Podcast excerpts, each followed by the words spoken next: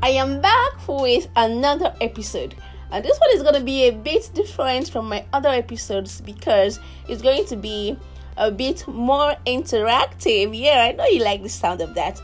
First off, last weekend was Christmas and Boxing Day. So I'd like to know what you did on Christmas Day and Boxing Day. How did you spend it? What did you do? Where did you go to? Do you know at this age I'm yet to fully comprehend what Boxing Day is truly really all about. Like, you know, I'm seriously I do not know. So please help a young lady out. Tell me how you spent yours. Maybe I'll get to learn from you what Boxing Day should be or truly is all about. Get in touch with me on my social media platforms. I'll be dropping them before the end of this podcast. Anyways, that's by the way.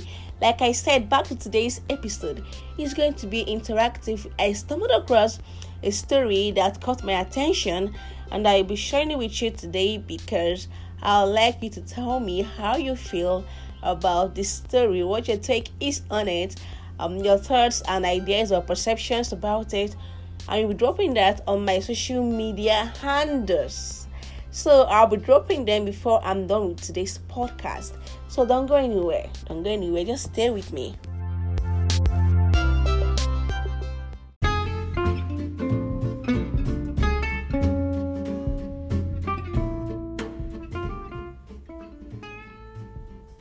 So, I said I was going to share with you a story that I stumbled across that really caught my attention.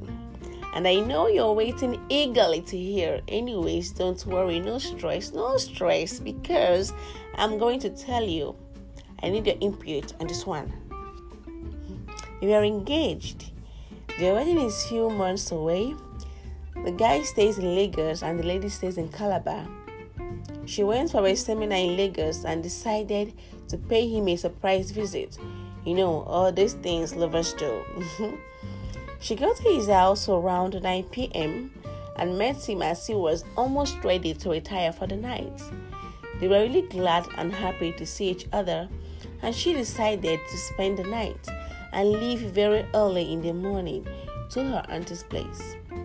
In the morning, she was already up and ready to leave but he asked her to hold on so he can drop her off on his way to work.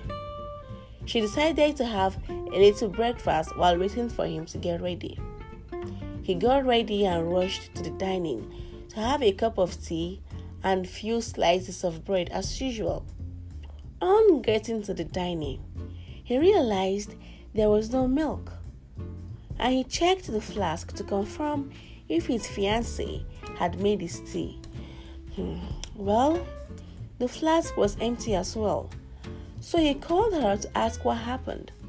And she responded by asking if he expected her to manage a tin of milk for two cups of tea. She said she couldn't manage a tin of milk for two cups of tea because she doesn't like tea. She doesn't like sugar in her tea.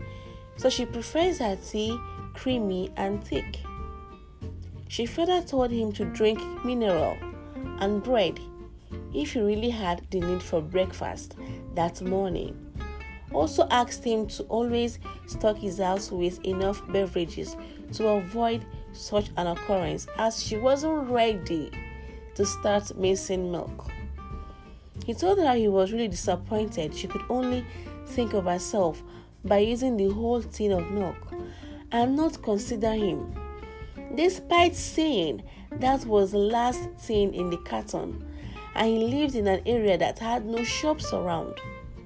He was aware he had just a tin of milk left in the house and he had planned to go grocery shopping by weekend due to his busy schedules.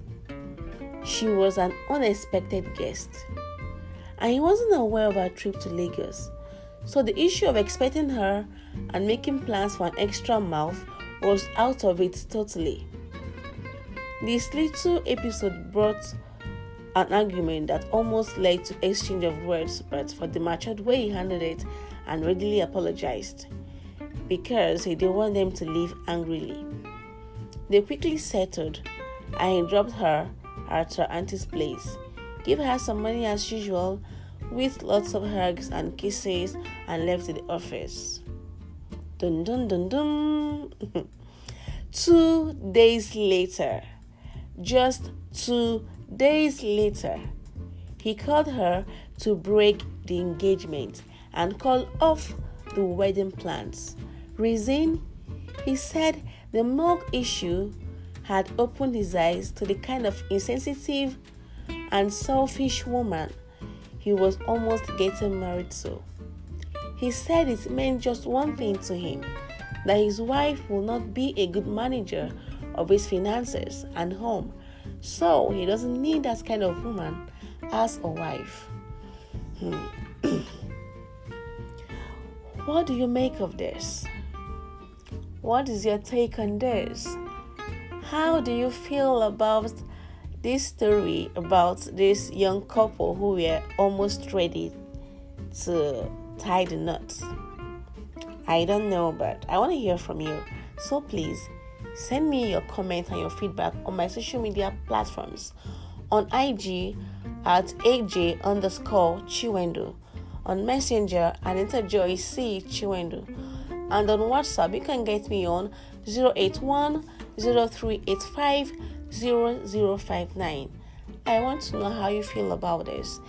And next week, in my next week episode, we'll talk a bit more on this issue, on this topic, and I'll read out your comments and we'll get we'll, and we'll get to talk more and um, learn one or two things, or we just get to just talk more about this because I'm really interested in, in this whole story. Is like I said, it really caught my attention when I stumbled across it, and I thought to bring it to you.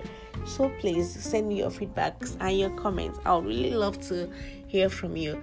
Till we meet in my next episode, remain beautiful and fabulous. Bye.